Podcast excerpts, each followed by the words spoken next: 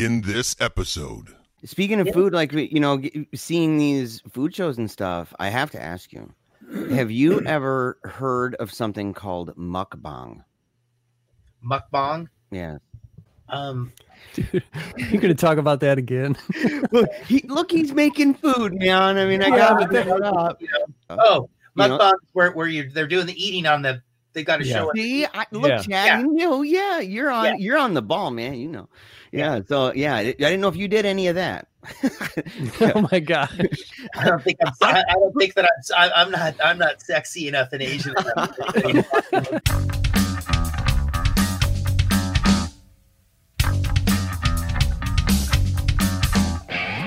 Welcome. You're listening to Paleo Cheese Podcast, episode 22, part 1, with musician Blaine Cook. Hello, everybody. I'm Jeremiah Bannister. And I'm Chad Lutsky. and you're listening to Paleo Cheese Podcast, part of the Project Entertainment Network. We're the podcast where a seasoned horror veteran holds the white knuckled hand of a horror newbie, that's me, as we explore the genre together, film by film. But we don't just explore movies, Chad. We do that, and we're going to do that tonight. But we also sometimes have really special guests. Yes, yes, tonight. And you know what? This is our our is our second musical guest. We had Jeremy Wagner from Broken Hope.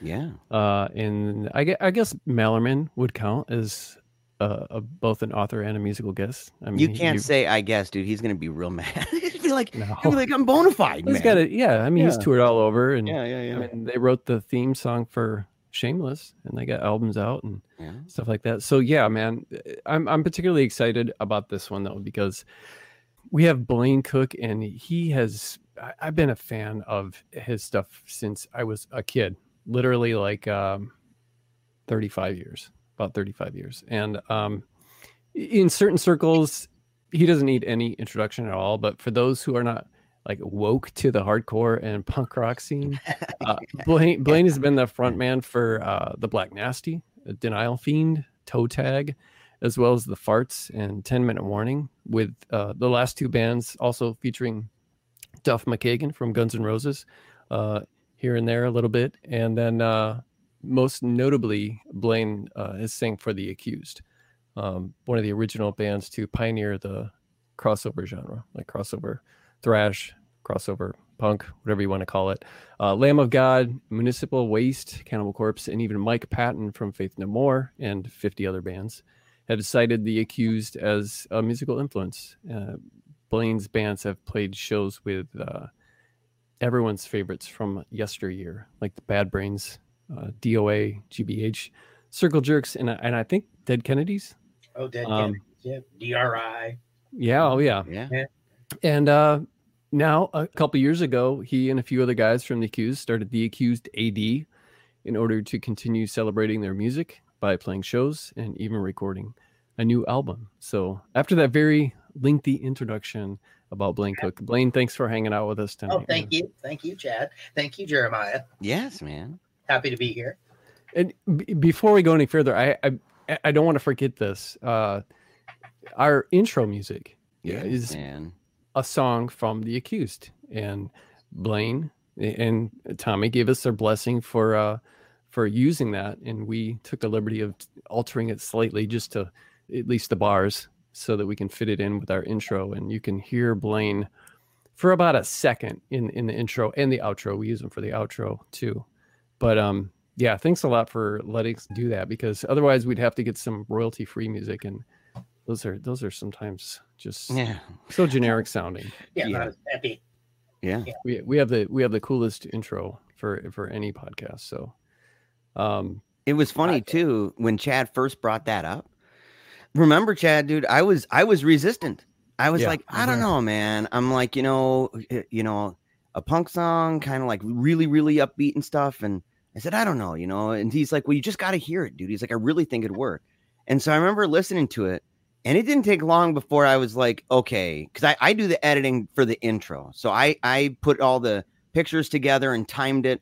And I was, I, you know, we we went back and forth, and he's like, we could space it out, and I said, okay, we can do this. And as soon as we watched it, and just heard that sound and sat back and soaked it all in, it was like perfecto mundo. one, said, this is it is us. And I said, so now Yeah. when people listen, you know, so we mad props to you guys. And we made sure that very first episode, we made sure to talk about that and to and to say, you know, where this music came from Mm-hmm. because it it is it's the coolest intro music, if I can say so. we Yeah. have the coolest intro song, man, of any of, of any podcast anywhere. Yeah. so it's awesome. It, it, Yeah. does fit well. When I was like, you know what, I, I want to use an accused song. Let me search for one first that I thought would sound really good, and and then I'll ask Blaine. And there was a couple. I can't remember what the. I think there was two. There was the other one, but I thought a little bit more uh listener friendly. I guess. listener friendly. Yeah. Yeah, and in in not your typical uh, good song, not your typical uh, example of what the accused sounds like. But Yeah. but but then again, you guys are so you guys have you know mixed it up so much that actually it's it's not that bad of example because it just goes to show the different areas. You know the the Frankenstein, if you will, of of all of the different stuff that you guys mix in together. So yeah, That's how we. That's how we did it. Yeah. yeah. Yeah, I was gonna say too. It's funny that you were with a band called The Fartz because your voice comes in right before like the loudest, juiciest fart at the end of our show. End of our, at the, in our outro. End of our Our show outro. into Yeah. this. And that's that's a vintage, that's a throwback, you know, for us going back how long, man? L- Quite a while, Chad. And it was cool because you know I'm going through and Chad's sending me some songs and everything, and he's like, You gotta hear this one. It's kind of a sampling of your stuff, including a concert where you were sporting a really awesome shirt. In fact, it was a shirt of one of my all-time favorite books, Skullface Boy.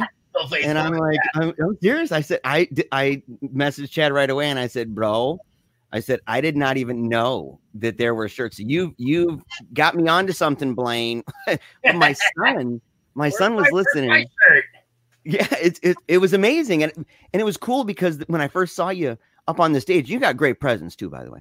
And I'm sitting there, I'm watching, and I thought, man, I'm like, that guy's got an amazing shirt. Like Blaine's really rock. What is that shirt? And I'm kind of looking. I don't have my glasses on, and I'm looking, and it just my eyes. It's like that uh, Maud or whatever from Pee Wee's Big Adventure, the lady in the truck. Large Marge. eyes go. Large Marge, yes, dude. Just and it opened up, and I thought. I need this right now. And so I'm grateful, but it was cool because as I'm playing it, not only did I learn something new about this, I should have known. I mean, but the thing is, I learned it. But my son, Lucian, he's like, I don't know, 20, 21 months old right now. And he's he's eating his food, he's learning to use a fork. And I'm listening to this music.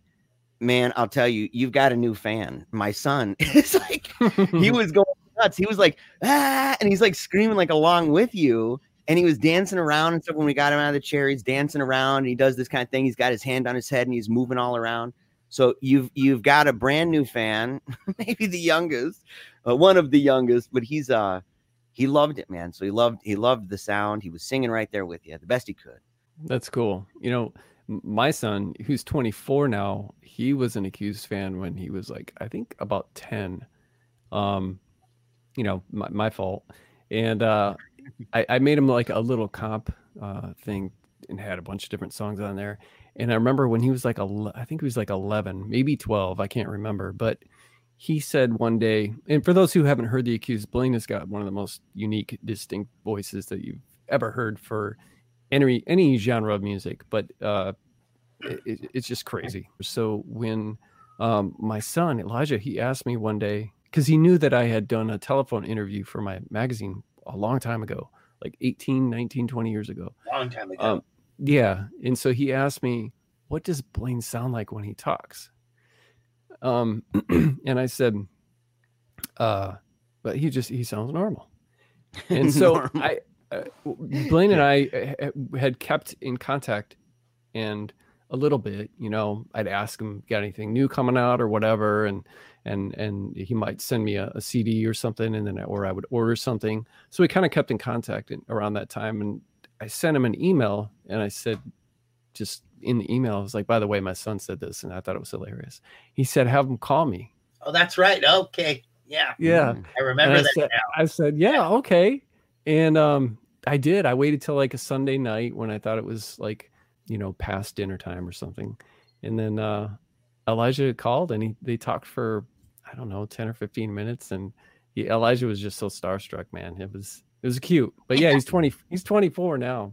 But yeah. Well, that's cool. You know, we were talking obviously we were talking earlier on, but yeah, that's you know, I've had this relationship with Chad over aka burnt cereal, you know, over the yeah. uh, this computer screen here for so many years and I have the same you know, I have a couple other relationships like that as well. It's kind of a it's a weird it's a you know, old school kind of kind of pen pen pal, you know, yeah. type, type of the deal. It's uh, you know, um, it's it's great. It's, it's um, you know, something to embrace. You know, and I get to go to Chad. You know, he's done he's done some stuff. You know, for me and for you know for what what I do, and it's you know, it's great.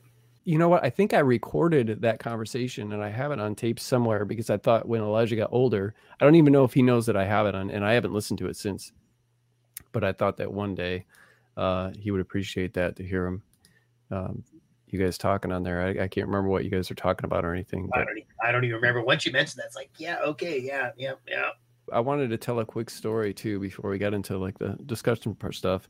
I don't know if I've mentioned this to you before or if you read it somewhere or anything because I think I've talked about it before. But I was at my local record store in uh, it was '87, and I had ten dollars. And back then, when you didn't have a lot of money, and of course you couldn't just stream stuff um, ten dollars you needed to make the right choice about what your next record was going to be. And um, there you had a greater appreciation. So even if an album sucked i remember getting like what was it kiss unmasked eh, when that came out and I f- pretty much forced myself to to like it.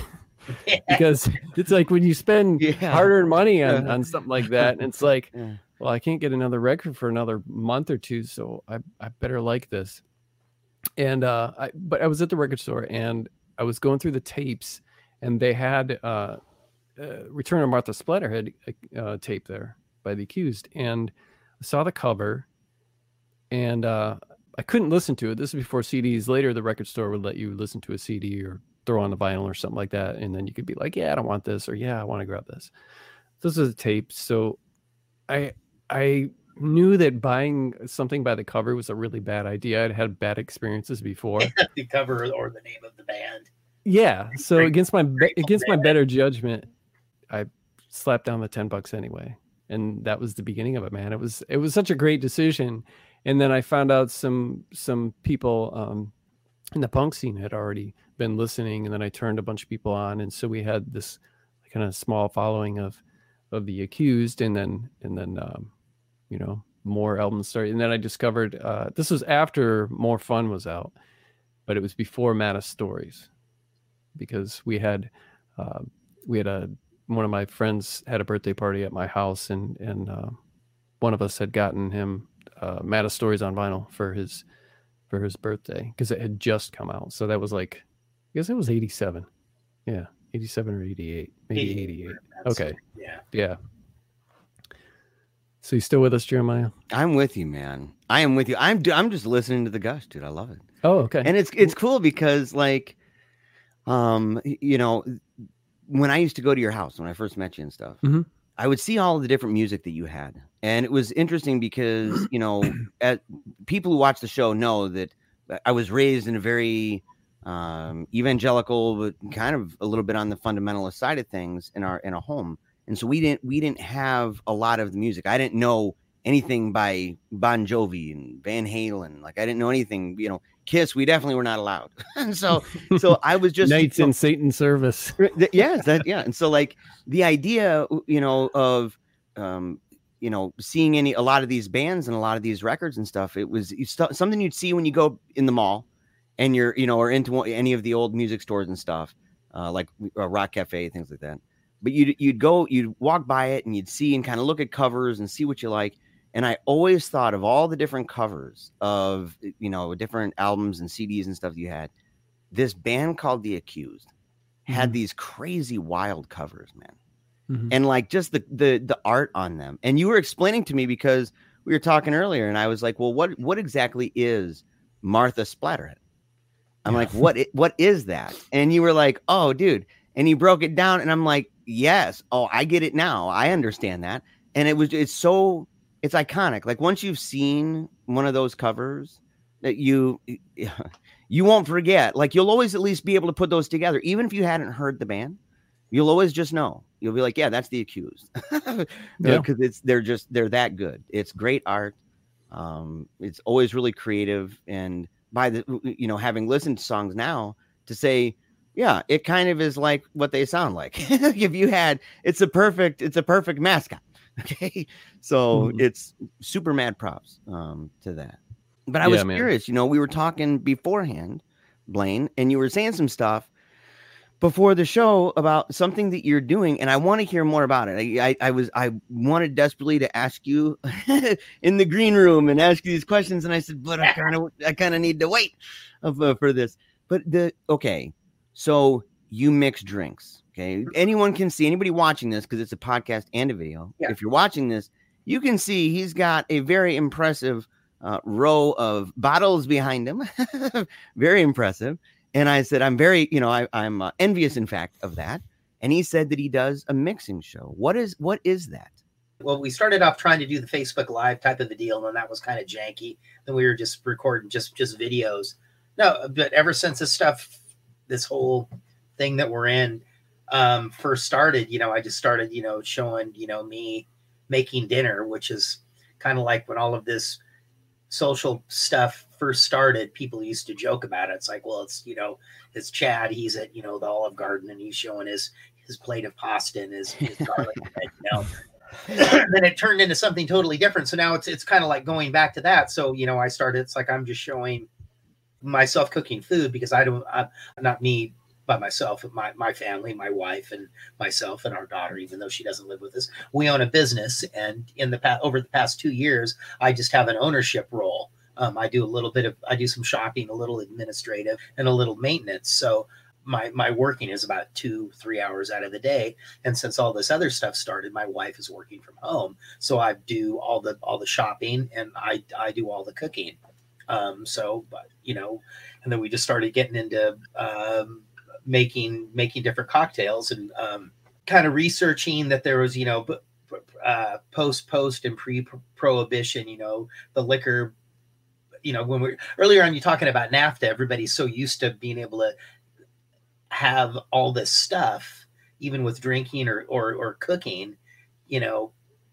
even 15 or 20 years ago, the kind of stuff you could get, it's not the same as now. So you do these prohibition era, era drinks and it's just all this, you know, weird stuff like these different vermouths or, or Lillet or, you know, a lot of gin because back then they didn't, they didn't have vodka because vodka was something that was, you know, that they had mm-hmm. in other countries but wasn't introduced in into the United States until later on because they wanted like this this neutral spirit that people could mix with a bunch of stuff and that was you know. One of the original ones that got they got people wow if you look in if you look in, in vintage cocktail books there's very very little very few cocktails that are that are vodka based um so yeah i mean i just we just started uh, making the cocktails and, and doing the cooking up in our uh, up in our kitchen. And our kitchen is kind of like the uh, uh, favorite part of our house. We uh, remodeled our house about 20 years ago, and we and when we did that, we wanted to, the, the kitchen was where we spent the most money. Um, and then about two months ago, down in our basement, because we practice in our house as well, we have a jam room and we have a little little space there. I, you know, created a little uh, a set uh, with a bunch of there's more booze down there, and uh, yeah. yeah, we just started doing yeah doing the cocktails on the you know making little videos. I don't know. It's just there's got to be booze all over the house. You know, I mean, you, that way if you got to record anywhere, you're like, well, there's some right here behind the pillow. You know, but yeah, I was just, thinking, I don't know. It's it's something I, I don't know. It's something to do, and I, yeah. sometimes people get scared even about even about cooking. Um, you know, there's um, I've watched cooking shows since I was a little kid. I, you know, when I was um you know, five or six years old, I was watching Graham Kerr and um, uh, Julia Child, and then you know I continued to do so up up until now. You know, I still watch. I still watch cooking shows, and I it's it's something that, that you can share with people. Some people are you know scared about about food or or different flavors, and um, you know where we are right now, you can't if you can't go out or even as if it's just not you know it's not economically a good a good thing to go out and eat dinner. I mean, you can a lot of the stuff you could do at home if you just you know, right. Especially when everybody's at home now. If you got an extra half hour, or forty five minutes, I mean, you can put together you know quality food that you'd pay good money for, and same as same as same as drinks, you know. Speaking of Yeah. food, like you know, seeing these food shows and stuff, I have to ask you: Have you ever heard of something called mukbang? Mukbang. Yeah. Um, Dude, you're gonna talk about that again? look, he, look, he's making food, man. I mean, I gotta Yeah, pick it up. you know, Yeah. Oh, so mukbang is. it- it- I'll just very quickly say, it.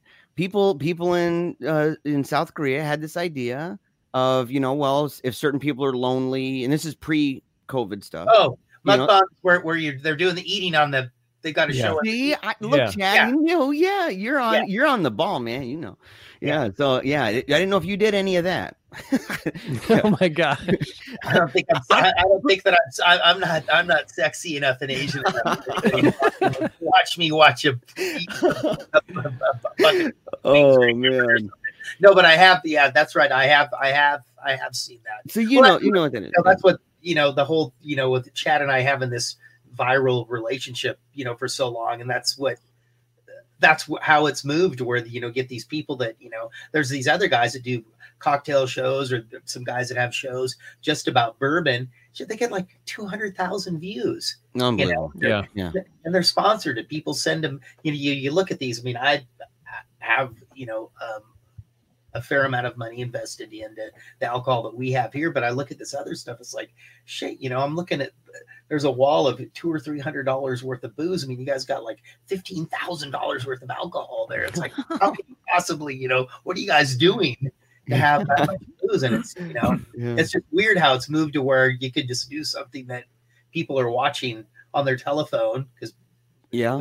Yeah. is in front of a computer anymore. Um, and they get, I watch some of this new rap stuff, you know, hmm stuff that doesn't even get released in a physical form. And they're making these videos and they're getting, you know, three, five, six million people that are Yeah. watching this stuff. It's like, it's like, wow. And you, and you don't hear about it because it's a whole other networking or, or what, whatever it is that you're able to Yeah. You know how anybody right now could possibly keep up with everything that goes on in Yeah. popular yeah. culture. I did, I don't know. I don't know. I Yeah, no. don't know how you could do it. Now you you said you were doing Facebook Live, um, and you said you were doing that. What are We you doing? doing What are you using now? Just, just the now we just record the video on the phone and then just you know post the video. Yeah. But yeah. We, we still have to get around to setting up a YouTube channel. We're just you know I, I've been inspired, like, man. got like 200, 250, you know people that religiously watch me make content. Yeah. You know, Hey, that's, man. that's good. Yeah. It's good. Yes. I, I've always thought that that uh, I was a good cook, but then I started like uh, I think it was you know my wife and I. I was talking with my wife and I was like, you know, we're getting older. We got to be, you know, she's fifty four, I'm fifty. We gotta we gotta be healthy, you know, or we're gonna regret it. And um, so we started. Uh, she was kind of like on the verge of becoming a, a vegetarian, and I toyed around with the idea of trying to find recipes because someone had mentioned it's all about the seasoning, and we usually don't do red meat anyway, like ground turkey or something and fish Yeah. and stuff. And so um in in the the red meat anyway and sausage will like mess with her stomach and stuff. So she just stopped uh doing that. And then um I gathered a bunch of recipes that I thought that that she would like.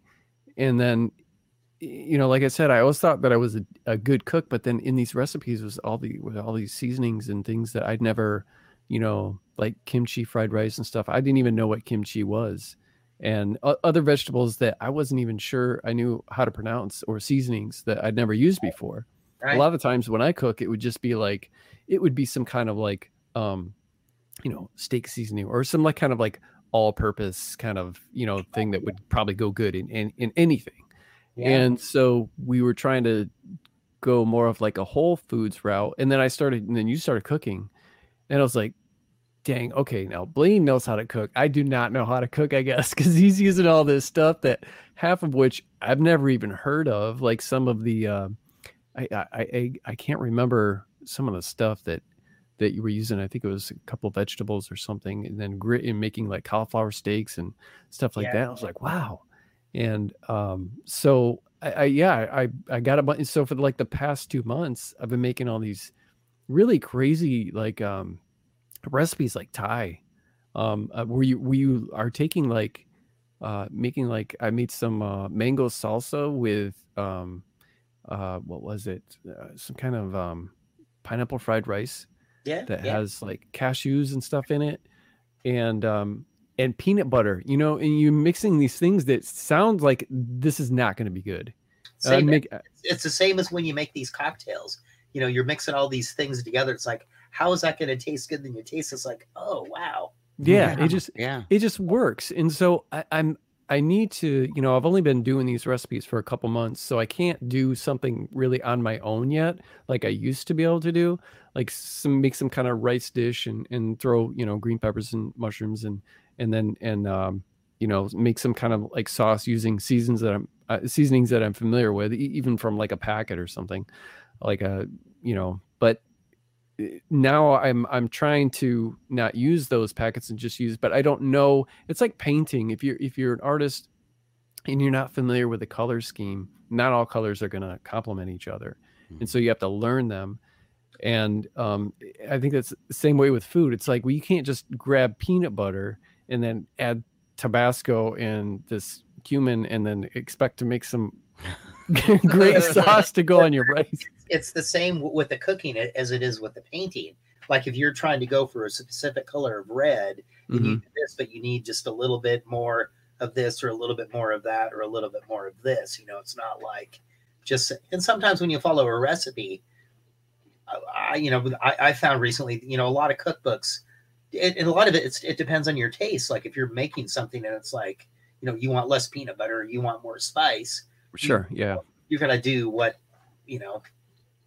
Yeah, there's you know, what you know a, a, a, chef that we like that you know that does some really great stuff that we like is uh, Jamie Oliver. He does some stuff. There's another guy whose name I I can't I can't remember, and he's he's kind of corny. Some of the ones on PBS, ah, you know, they're a little corny, but he's a guy that does food um, just for people over fifty.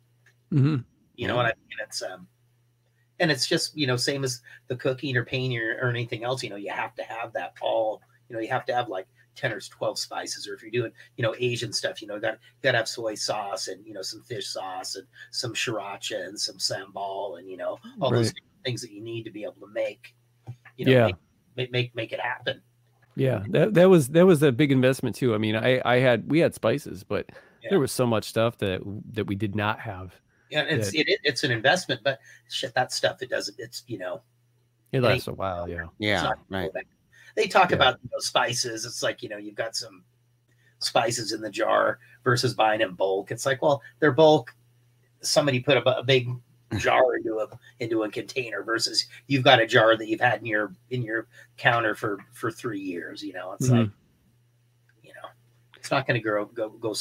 S- It's not going to spoil or get tainted. You just might have to use a little bit more. It's funny, you know, you were talking about things that don't go together and or that you don't think, you know, you wouldn't You wouldn't imagine think, yeah. anyway. Yeah. that you wouldn't think. And I got to say this first, man. Kimchi, we have a an amazing Korean store here because my wife is half Korean, and her, whenever her mother comes, they always want to go, you know, because she's her mom's born and raised in in Korea, and so she always says we need to go to the Korean store, and we always come back with this massive tub of kimchi, and and I've tried kimchi all over the place, man, and it's my personal favorite. So maybe I'll maybe for Christmas, dude, I'll, I'll come up with something, man. Maybe our maybe our uh, New Year episode or something like that. But I wanted to say about the Those are the kind of stores that you need to shop at when you want that kind of stuff. Yeah. You gotta oh to totally yeah local store, you know, versus trying to go your regular grocery store.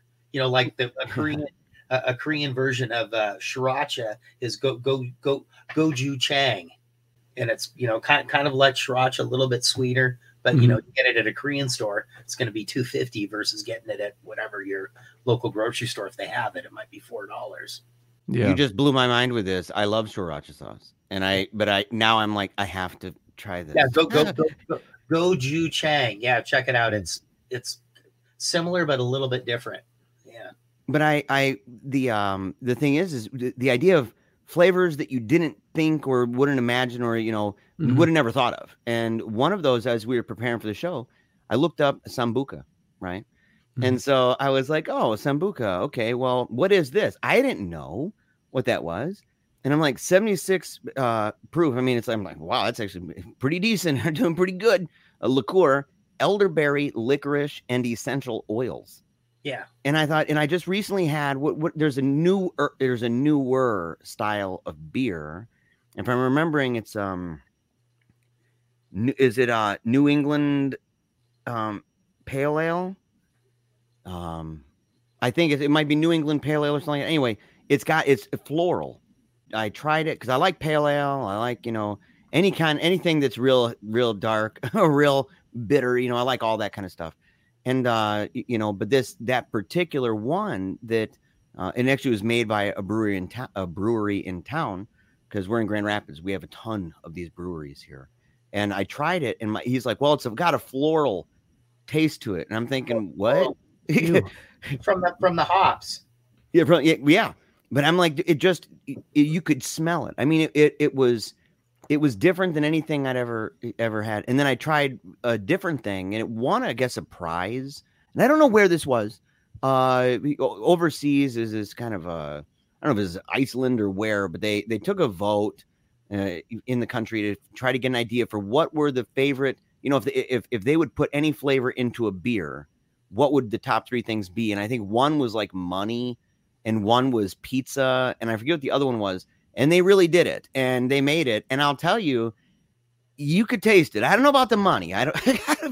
I've never just put money in my mouth. You know what I mean? But but I so I don't. I can't tell you if I was like, there it is. That's the money. But the but the pizza, and it was weird because it actually was good, and, and it was super super strong. I mean, like really strong. And it but it was just a trial run. It was for fun, but I bought it, and I thought, who would have thought? you know, like the pizza actually is kind of a good aftertaste. You could taste it at the end, at the tail end. And I said, man, that's I'll I'd buy that more than once. Kind of blew my mind. Yeah. So go, go back to the to the sambuca. I actually enjoy sambuca qu- quite a, quite a bit. Um, I don't have any right now, but to, uh, when you traditionally drink sambuca, it has um, three coffee beans in it, and one's for the uh, the Father, the Son, and the Holy Ghost. Yeah, man. I'm down. wow. Yeah. it's- it's- Yeah. it's- Interesting.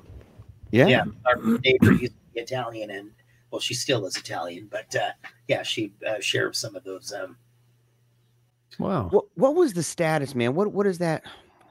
trying to remember what that particular I don't know if it's a liqueur or liquor. Um uh, it's almost got they, they claim like almost like a um it's like an aphrodisiac or hallucinogenic properties. What oh, is that that? would be absinthe. Absinthe. You, Yeah. it- what was the status of absinthe before?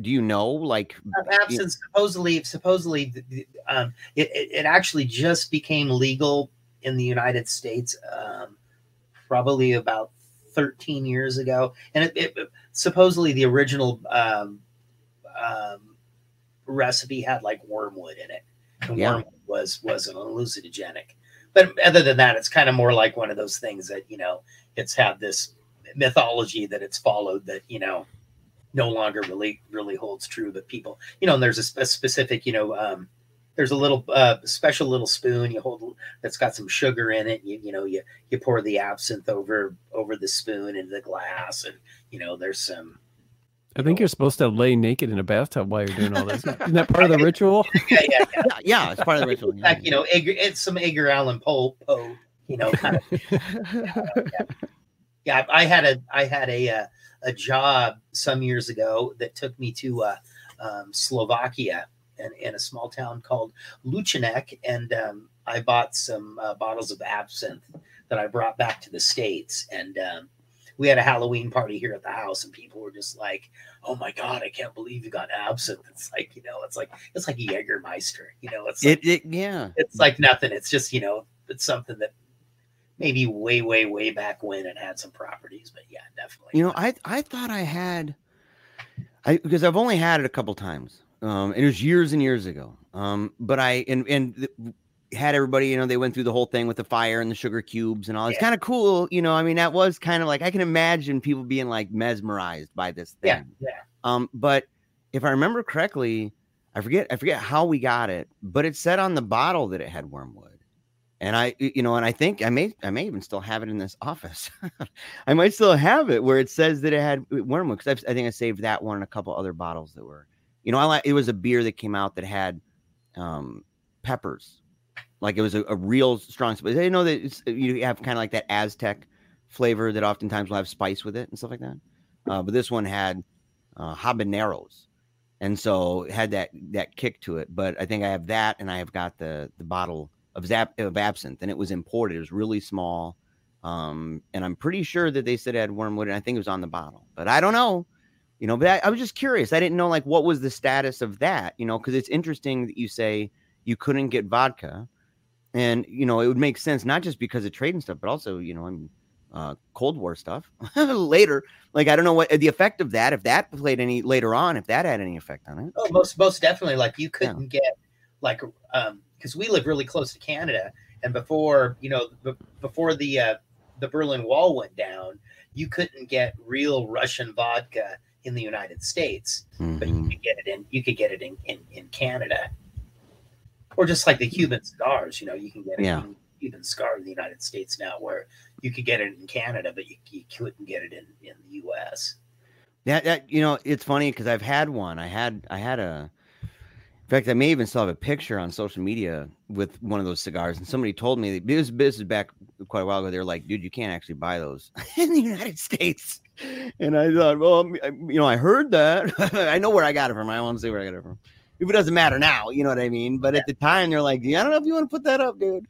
I said, what are they going to do? I mean, you're going to come and like kick in my door and be like, dude, I saw you were smoking a Cuban cigar on social media. You were at a coffee shop. you know, I remember you you brought a Cuban cigar over to my house one time. Yeah, and you're like, uh, I think you said you got it from your priest or something. It was a guy. Well, it was it was somebody. yeah, it wasn't my priest. It wasn't my priest, but it was. It, you're correct to say it was associated with church. We'll just put it that way. Okay, somebody I rem- family. Somebody. yeah, family. I remember you, yeah. you, you you brought it over, and, and I'm not a cigar guy. Uh, I just I just don't like them. But I remember you brought it over, and I was like, you said this is Cuban, and I knew that it was yeah. not legal. So I was like, I was like, I I have to have this. I have to at least be able to say I had the, you know, because it's just that it's the word that's associated with, you know, when yeah. you watch a movie or whatever. It's in and and the characters are all like, oh, is that Cuban? Mm, it's Cuban, you know, and stuff. So it's like, oh, I got to see what this is about. And it was, it, dude, it was horrible. It oh, was horrible. no way. No, oh, it was, it was I, so I liked it, man. Yeah, but it was a Cohiba, and I have and I it, I had the because it got that wrap on it, you know. Yes. Mm-hmm. And uh and it had that. It's just it was in bold black letters, you know, and uh, I had kind of the yellow checkers around the outside of it, and I was like, it's just, it's a cool picture, you know, and I thought it looked kind of fancy. And so I'm like, dude, I'm like, yeah, I'm smoking a Cuban, guys, not thinking about it, but yeah. So I, that's just I find it so fascinating that you do that, and that stuff that I just didn't think about, you know, about what kind of mixed drinks would they have you know, back in that day, you know, and, and how would trade or how would uh, changing rules regarding prohibition, uh, how would globalization, like how would that affect, you know, alcohol that we come nowadays, you know, to to just say, well, yeah, it's a staple at this point. Well, but even, it, w- it wouldn't have even been on the on the agenda at all. I mean, it's not even ima- in the social imaginary of bartenders because it was just not for, and the rules have changed. I mean, you guys see where you're at. You said you have a lot of a lot of breweries where you're at. You know that mm-hmm. wasn't the case. You know, ten or fifteen years ago. That's just where you know they've had to loosen up those rules. You know, even around the United States, where you know microbrews, it used to be kind of a regional thing where that was allowed, and now that's pretty much across the United States, and even small small distilleries, wineries. You know, all of that stuff is um, there's taxes taxes to be made and even homebrews. Yeah. I mean, I you know, yeah, I I knew homebrew friends, man, where that was like, you know, that was almost like the moonshine run and stuff at the time. It was like, dude, you can't just roll in with that. There's there were rules like you couldn't you couldn't host a party, for yeah. example. Like there was there's a lot of things, and some of that's still around now. But they, you know, even with more liberal uh, liberalization of of various laws, um, you know, that it's still kind of a tricky thing but I, I've helped to brew some beers. You know what I mean? I helped to brew one. It was a Christmas a Christmas stout, and yeah. it had you know uh, chocolate in there and kind of this this uh, peppermint. It was just it was delicious, man. Starlight mint flavored stuff. You know what I mean? And so it was really cool, and I I really enjoyed that. And I I know some guys. I'm trying to remember what it's called. Mm, it's not a beer. Um, technically speaking, it's like a wine Mead. Uh, was mead. Mead. Do, yes, man. Thank you so much. Made, made with uh, made with honey.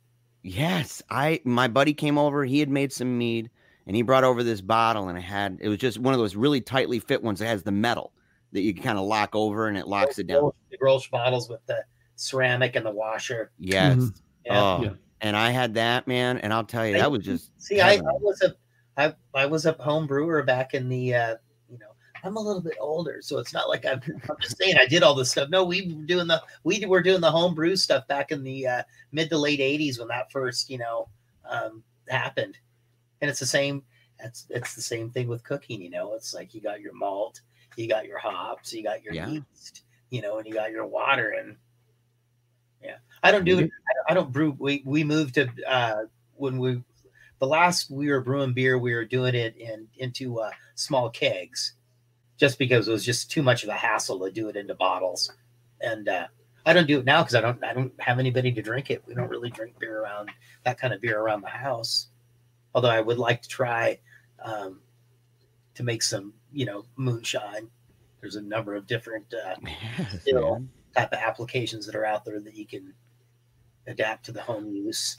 No, what's the difference, real quickly, man? I, you know, what's the difference between moonshine and like corn whiskey? It's the same thing. Same moon- thing. that's Okay. just- Yeah. That's just the down and dirty. I've had I've had the Mhm. down and dirty, man. I've had corn whiskey, Yeah. and I didn't nasty. realize. Yeah. It, it's it's yeah, that stuff's gnarly. Oh, dude, I didn't I didn't know. Like they were they were like, oh, here, man, you want some corn whiskey? We're going to Boston, and I'm like, oh, that sounds great. And so they're like, uh, tell tell me when to stop. I'm just thinking whiskey, you know what I mean? yeah. And so they're just pouring. I was in the Navy, and I had this Oh, massive Here, glass. right here. Oh yes, man, look at that. Mellow corn. We're just having that- some of this this afternoon. Now, now is is it true that that- Corn Wait. rice. is it true that when you pop it that, that that's how it goes down? Like, what, what what's the the proof? Because it wasn't it like I thought I saw ones were like 190 or something like that. This it that that the one that I have there is a hundred proof. It's So 100 proof. Yeah. yeah, yeah. The it- one that they had at the commissary in the uh at the at the Navy base, man, that bugger was super strong, and they they poured a bunch of it, and then they put in just a dash of like Tang or something, and I, I'm sitting in the car, and because you could you could drink back then, man, you could like drink in the back seat, but you couldn't if you were driving, you couldn't, and so it was kind of weird, man. But we're sitting there, and I'm drinking by myself and everything, and by the time we get to Boston, I'm so tanked out of my mind, I don't even know what's going on. I blacked out. They jokingly handcuffed me to this rail and they took pictures of me. I don't remember anything, but I do remember that it was corn whiskey. I said, What's this? So, yeah, that's crazy, you guys. A big bottle of that corn whiskey, man. Yes, yeah, yeah. Actually, I just got that yesterday. Yeah. Well, listen to you guys talking about your. You know what's weird is is all of this stuff. Like I, I- you know, I I started drinking at a really early age, and then quit, and then started and quit, and, and you know it's been ten years since I've uh, since I've had a drink, and even before that, um, I had another decade under my belt of, of not doing it. But because I started early and I and I, I guess I quit early, you know, um, I think I quit drinking by the time I was before right before I turned 21. So, uh, but you know, you never have any money, so it was always all about how much can we get for you know, you know, let's get some Goebel's Black Label or whatever. It was it wasn't about taste, you know. Well, I, I think I'm in the mood for you know a Scotch or you know, it was just like how many 40s can we get for the five bucks, you know? So, and then Uh. as I got older, you know, and I, I think you remember this, Jeremiah. I think it was like, I think it was like 30, and um, maybe my maybe my mid 30s, and I was like, you know, I haven't drank in like 10 years, and yeah, I guess I was at like a 31, 32. I haven't drank in like 10 years. I got a family now. It'll be okay. I'm, I'm gonna be fine. You know, and, and I was never like a, a obnoxious drunk or a violent drunk or anything like that. I was a happy drunk. I, I, I always have been when I do drink, but um, I, I don't like the dependence that I would would gain from it, and I have a really difficult time. You know, even like so I, I started finding myself not being able to be social and having anxiety because I didn't have something to drink, and not feeling like myself. So I stopped and, and Jeremiah, I remember you were over one time. This was like it's like 20 years ago. And you were drinking a beer and um I was like, man, dude, that looks really good. And I noticed that you would just like have one beer and then you were just done. Yeah. And I was like, man, I really envy that um, because I've just never been able to to do that. As a matter of fact, if I don't have a certain amount, I usually just wouldn't drink at all because yeah, but I wasn't it that... camo black ice? I mean, that's like blackout in a can. No, no, no. You were drinking. Uh, you were drinking Miller Lite, the High Life. What? Yeah. No, am I okay? There was like a there was a or it was Heineken. It was one of the two. Oh no, no, I don't know. Okay, well, anyway, yeah. Uh, you were young. you, you were really young too. But I remember, I oh. remember, I'm going to do this. I'm going to yeah, be a casual drinker, like I've always wanted to do. And that lasted for about a year, and then and then it became this, you know, six pack a night thing. And I just didn't, you know, like I said, I, I, I didn't like I didn't like what it was, you know, saying to my kids and stuff, where I'd be alone, it, not even socially. You know, I'd be alone playing like World of Warcraft or something, and at the end of the night, I've got like six to eight beers sitting around me, and it's like uh, yeah. I'm not. This is just me, you know. And, and I think my wife said something, and I was. It just looks sad that I'm sitting here by myself drinking all of this beer and not being social or anything. And so I quit. And but the reason why I brought it up is when people talk about scotch or bourbon, oh, I love a good bourbon and stuff. Dude, I don't think that as much as I've drank in my life, it was always just like, what's that alcohol? All right, let's have it. I couldn't tell you what bourbon tastes like or what scotch tastes like. I can tell you like what a screwdriver. I mean, that's like the, that's kind of like the, that's an easy drink, you know, OJ and vodka, or or or beers. But I often tease my son Elijah because he's a he's a casual drinker. He, he gets a six pack and last him weeks but he I, I tease him because he's you know he gets the, you know the hipster beer where it's like uh, all these fruity flavors. And so I, I, I joke with him. It's part jealousy and and part joking where I joke with him. It's like you got that girly beer man that fruity. I was like drink a man's beer like some kind of Anheuser Busch or or or or something that tastes like beer. Because he'll show me beers like check this out dad. It'll be like raspberry coffee chocolate peanut butter cake or something. And I'm like, what? And I just start laughing at him. I'm always teasing yeah. him about it. It's funny. So it's not like natty ice. No. Yeah, no, like it, uh, natural like ice or yeah. Yeah. No. natty ice and what what's the other one? No. Milwaukee. Like it wasn't any Milwaukee. Dude, Milwaukee's Milwaukee's best is probably yeah. the I think that's the worst beer uh, oh. ever. Seriously. Blaine, yeah. what do you think? What what's the worst beer ever? Yeah, Milwaukee's best is pretty bad. Uh, yeah. a beer they used to make called a Rhinelander. They made here in the Northwest. Don't think I've had that. Yeah. But, yeah, uh, a Rhinelander. I, I remember, and, and yeah. now that I'm thinking it, and, and that Blaine's here, I remember that that birthday party I was telling you about earlier. That was at my um, when when Maddest Stories just came out.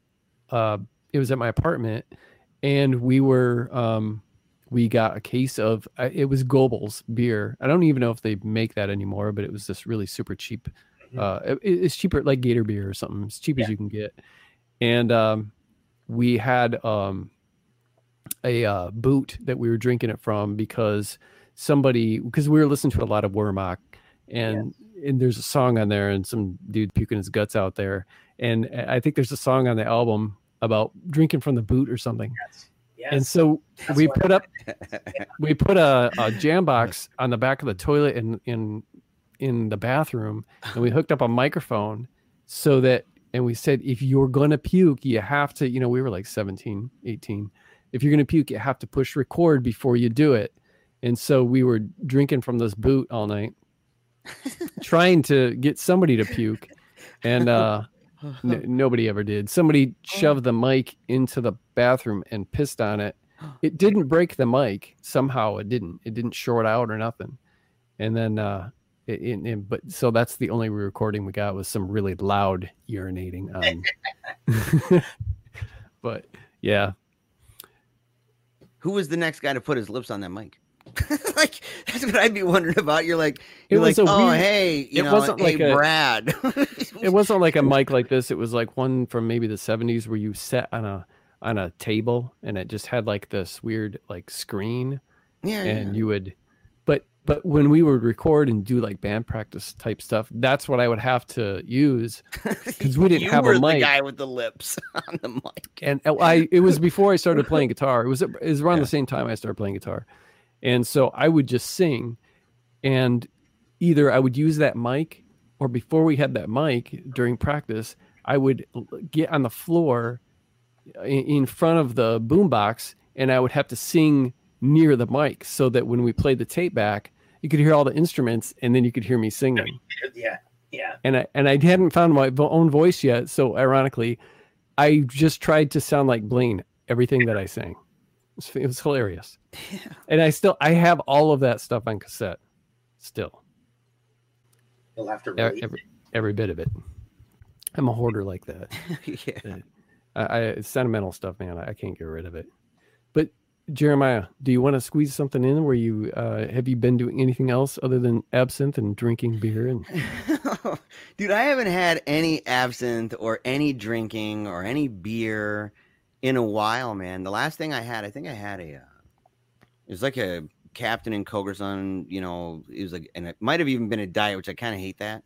But because I've been doing that whole being in ketosis thing, you know, and so like the, the last time I drank while being in ketosis, I was drinking as if I was not and I didn't know the difference. And apparently, I read later, and I well, I experienced later before before I read about it that you're going to be real wasted. And I remember laying down in bed, and I was just spinning, dude. I and I've only had like three drinks. It wasn't as if I was, you know, tanked out of my mind or anything. I and in fact, it took a while for it to kind of hit me like that.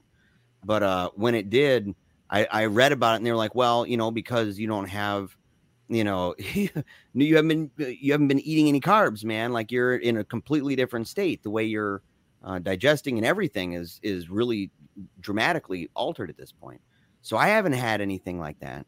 Um i've been watching you know it's it's kind of weird. I i haven't sat and this is sad man. I haven't actually been able to watch um many movies because i'm just i've i've gotten to the point where my day is really spread out but i've been enjoying going to to getting out a little bit like going to a soccer game for example.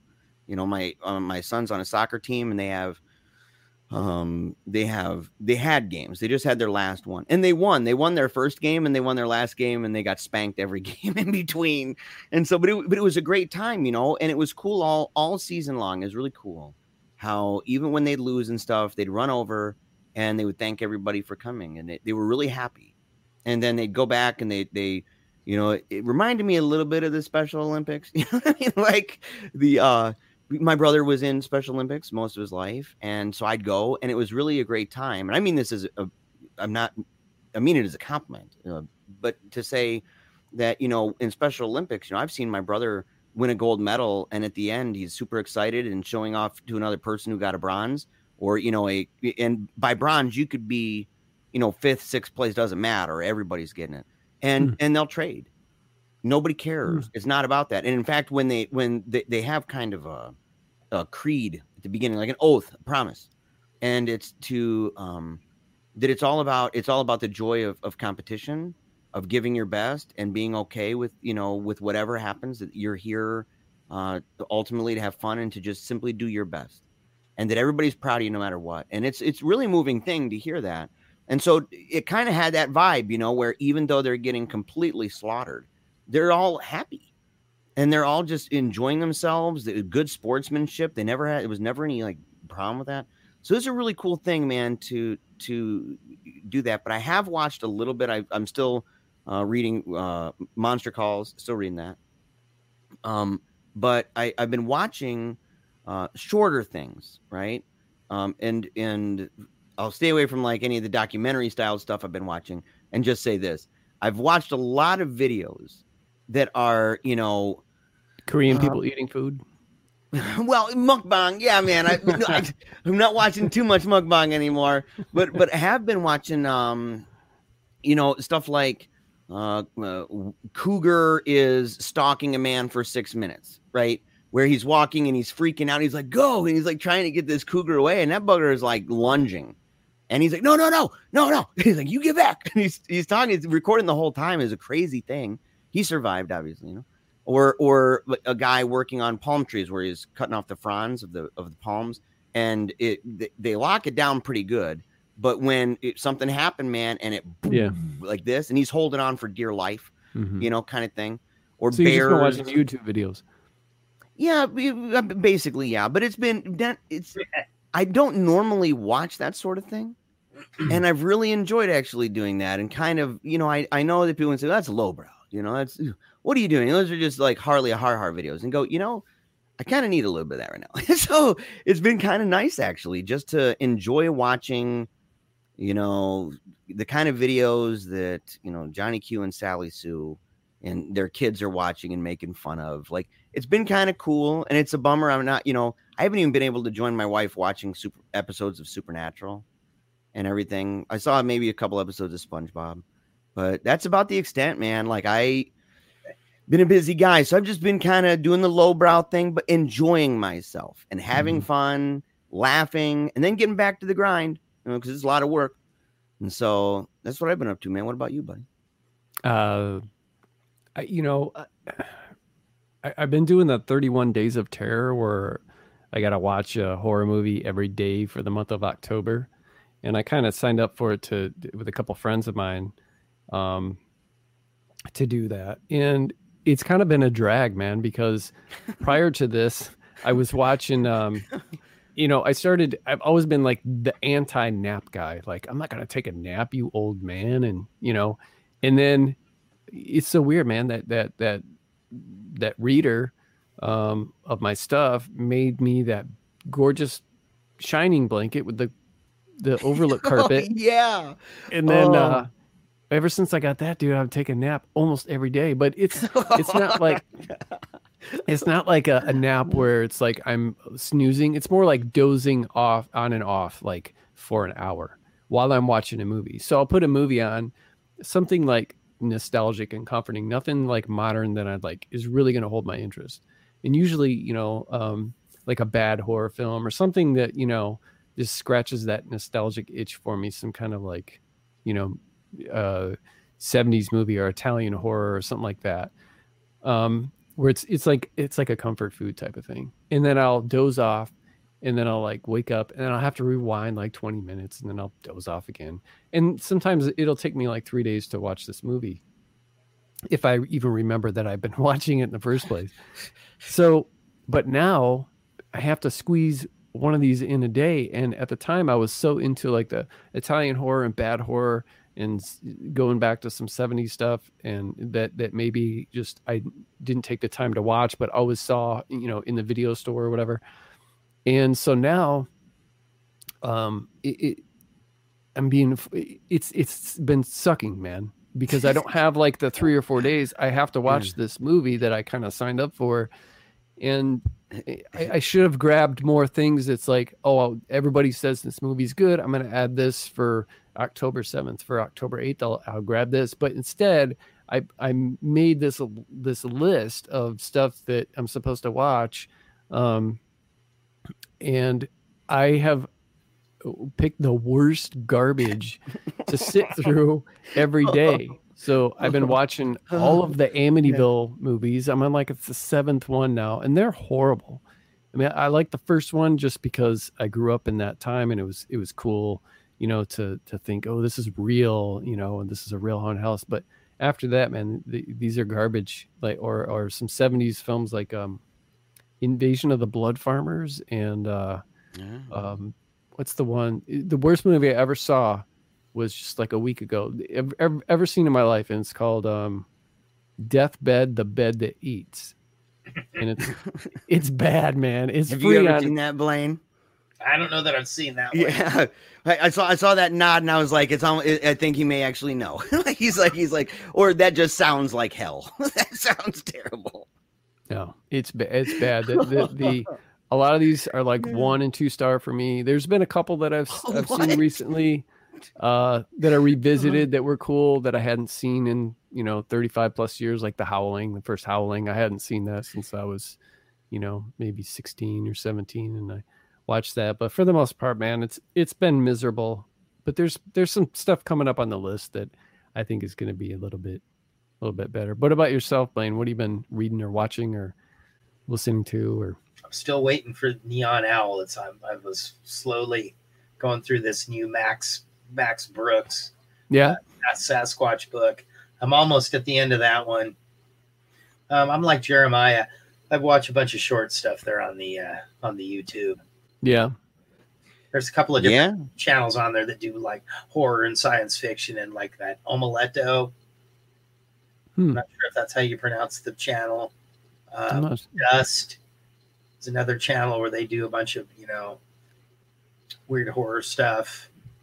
You know, I was into the wrestling there for a while, but now that there's no live audience, I'm not really take some of the fun out of it. take some of the fun out of it for me. Yeah. How Yeah. weird is that, by the way, Blaine? Like, I, I haven't seen any of those. I've seen video and stuff, and I see you know groups trying to hype it. They're like, "Dude, it was so powerful to see this," and I'm thinking like, "Well, you know, there really is something to the idea of like the crowd. Well, it's a it's a performance. It's a performance art, is what it is. You know, so it's Yeah. not just yeah. And when you're not performing in front of you know live people, it's yeah, it's just, it's just different. Yeah, it's a you know just like a performing live versus performing in your garage or basement. You're like there's that camaraderie between you and the audience where you're swapping like energy. You know, Yeah, it's like you you feed off of each other. I would imagine that Yeah, wrestling is probably like that too. Yeah, totally. and even like watching it it seems like you know it has almost that like it, it kind of makes sense of home theater that when you're in a theater you are part of that the gallery or you're part of the people right that are watching this and it's kind of uh, an experience that you're all in this together right? The laughter the clapping and all this stuff. And when you're watching even though you aren't there and you might even wish you were there there's something about that that builds up with you you know that you even with sports games man when when the crowd's getting wild you know the sports announcer says that most of the time man people are probably getting wild at home. And there there's this kind of relationship that takes place. And so to watch that it's like you know it's like watching i don't want to get political but like watching the debates when nobody is in the crowd and they're like everyone will be silent here and you're like oh my gosh what is this and it just you, you it loses that dynamic and i feel Mhm. like wrestling especially because it really is this this really cool uh, mixture of sport and drama Yeah, Yeah. Yeah. For sure. so you're gonna read neon owl that's up next for you man That's there. Yeah, I was supposed Yeah. to read it already, and then somehow that um, I was reading another book on the on the e-reader, and then that that Max Brooks one came up. It's like, okay, I'll buy that one. there's Yeah. there's yeah there's so many books that I want to get to, man. I I wish that I read uh faster. I I have such a and then I end up starting like a bunch of different ones and then I'm and then I don't even want to finish them and then it takes me forever. I hate I hate all that. The Neon Owl though is is different, man. It's uh it's pretty silly. Put it that way. It's a it's not horror, but it's not dark. It's uh it's kind of my my homage to uh Joe Lansdale, I guess. And uh, Rock in Rockford Files, if Rockford Files were a little bit raunchier. Yeah, I can imagine Rockford Files being a little bit raunchier, like off camera. You know what I mean? Like he just kind of has the, like I can imagine it, man. yeah. I can imagine it. I don't know. Jim Rockford, he's he's a gentleman. Yes, Good that's show. true. Love that show. Yeah. So speaking of shows, Yes. start, you guys want to talk about Cemetery Dance? Cemetery Dance, not Cemetery Dance. It's a publisher. Cemetery Cemetery Yeah. Man. Yeah, yeah, we're talking cemetery dance, man. We're getting into some weird crap here, Blaine. I don't know. Chad's pitching something interesting to us. He's like, "I- "We were supposed to watch Cemetery Man." Gosh darn it! Like I've been watching Cemetery Dance. Oh, Della man. Morte Della Della More. Morte de l'Amour. Yeah. Yeah. All right, let's let's get into that. All right, man. Sounds good. You have reached the conclusion of Paleo Cheese Podcast, Episode 22, Part 1.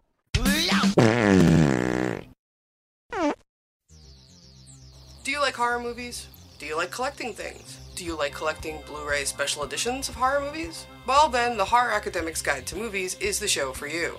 It's a web series where every month I pick one modern classic and determine which is the best version that I recommend that you should own. I talk a little bit about the history of the movie and In the end, you get to see what films should be in your home collection of horror's modern classics. That's the Horror Academic's Guide to Movies on YouTube every month, and now part of the Project Entertainment Network.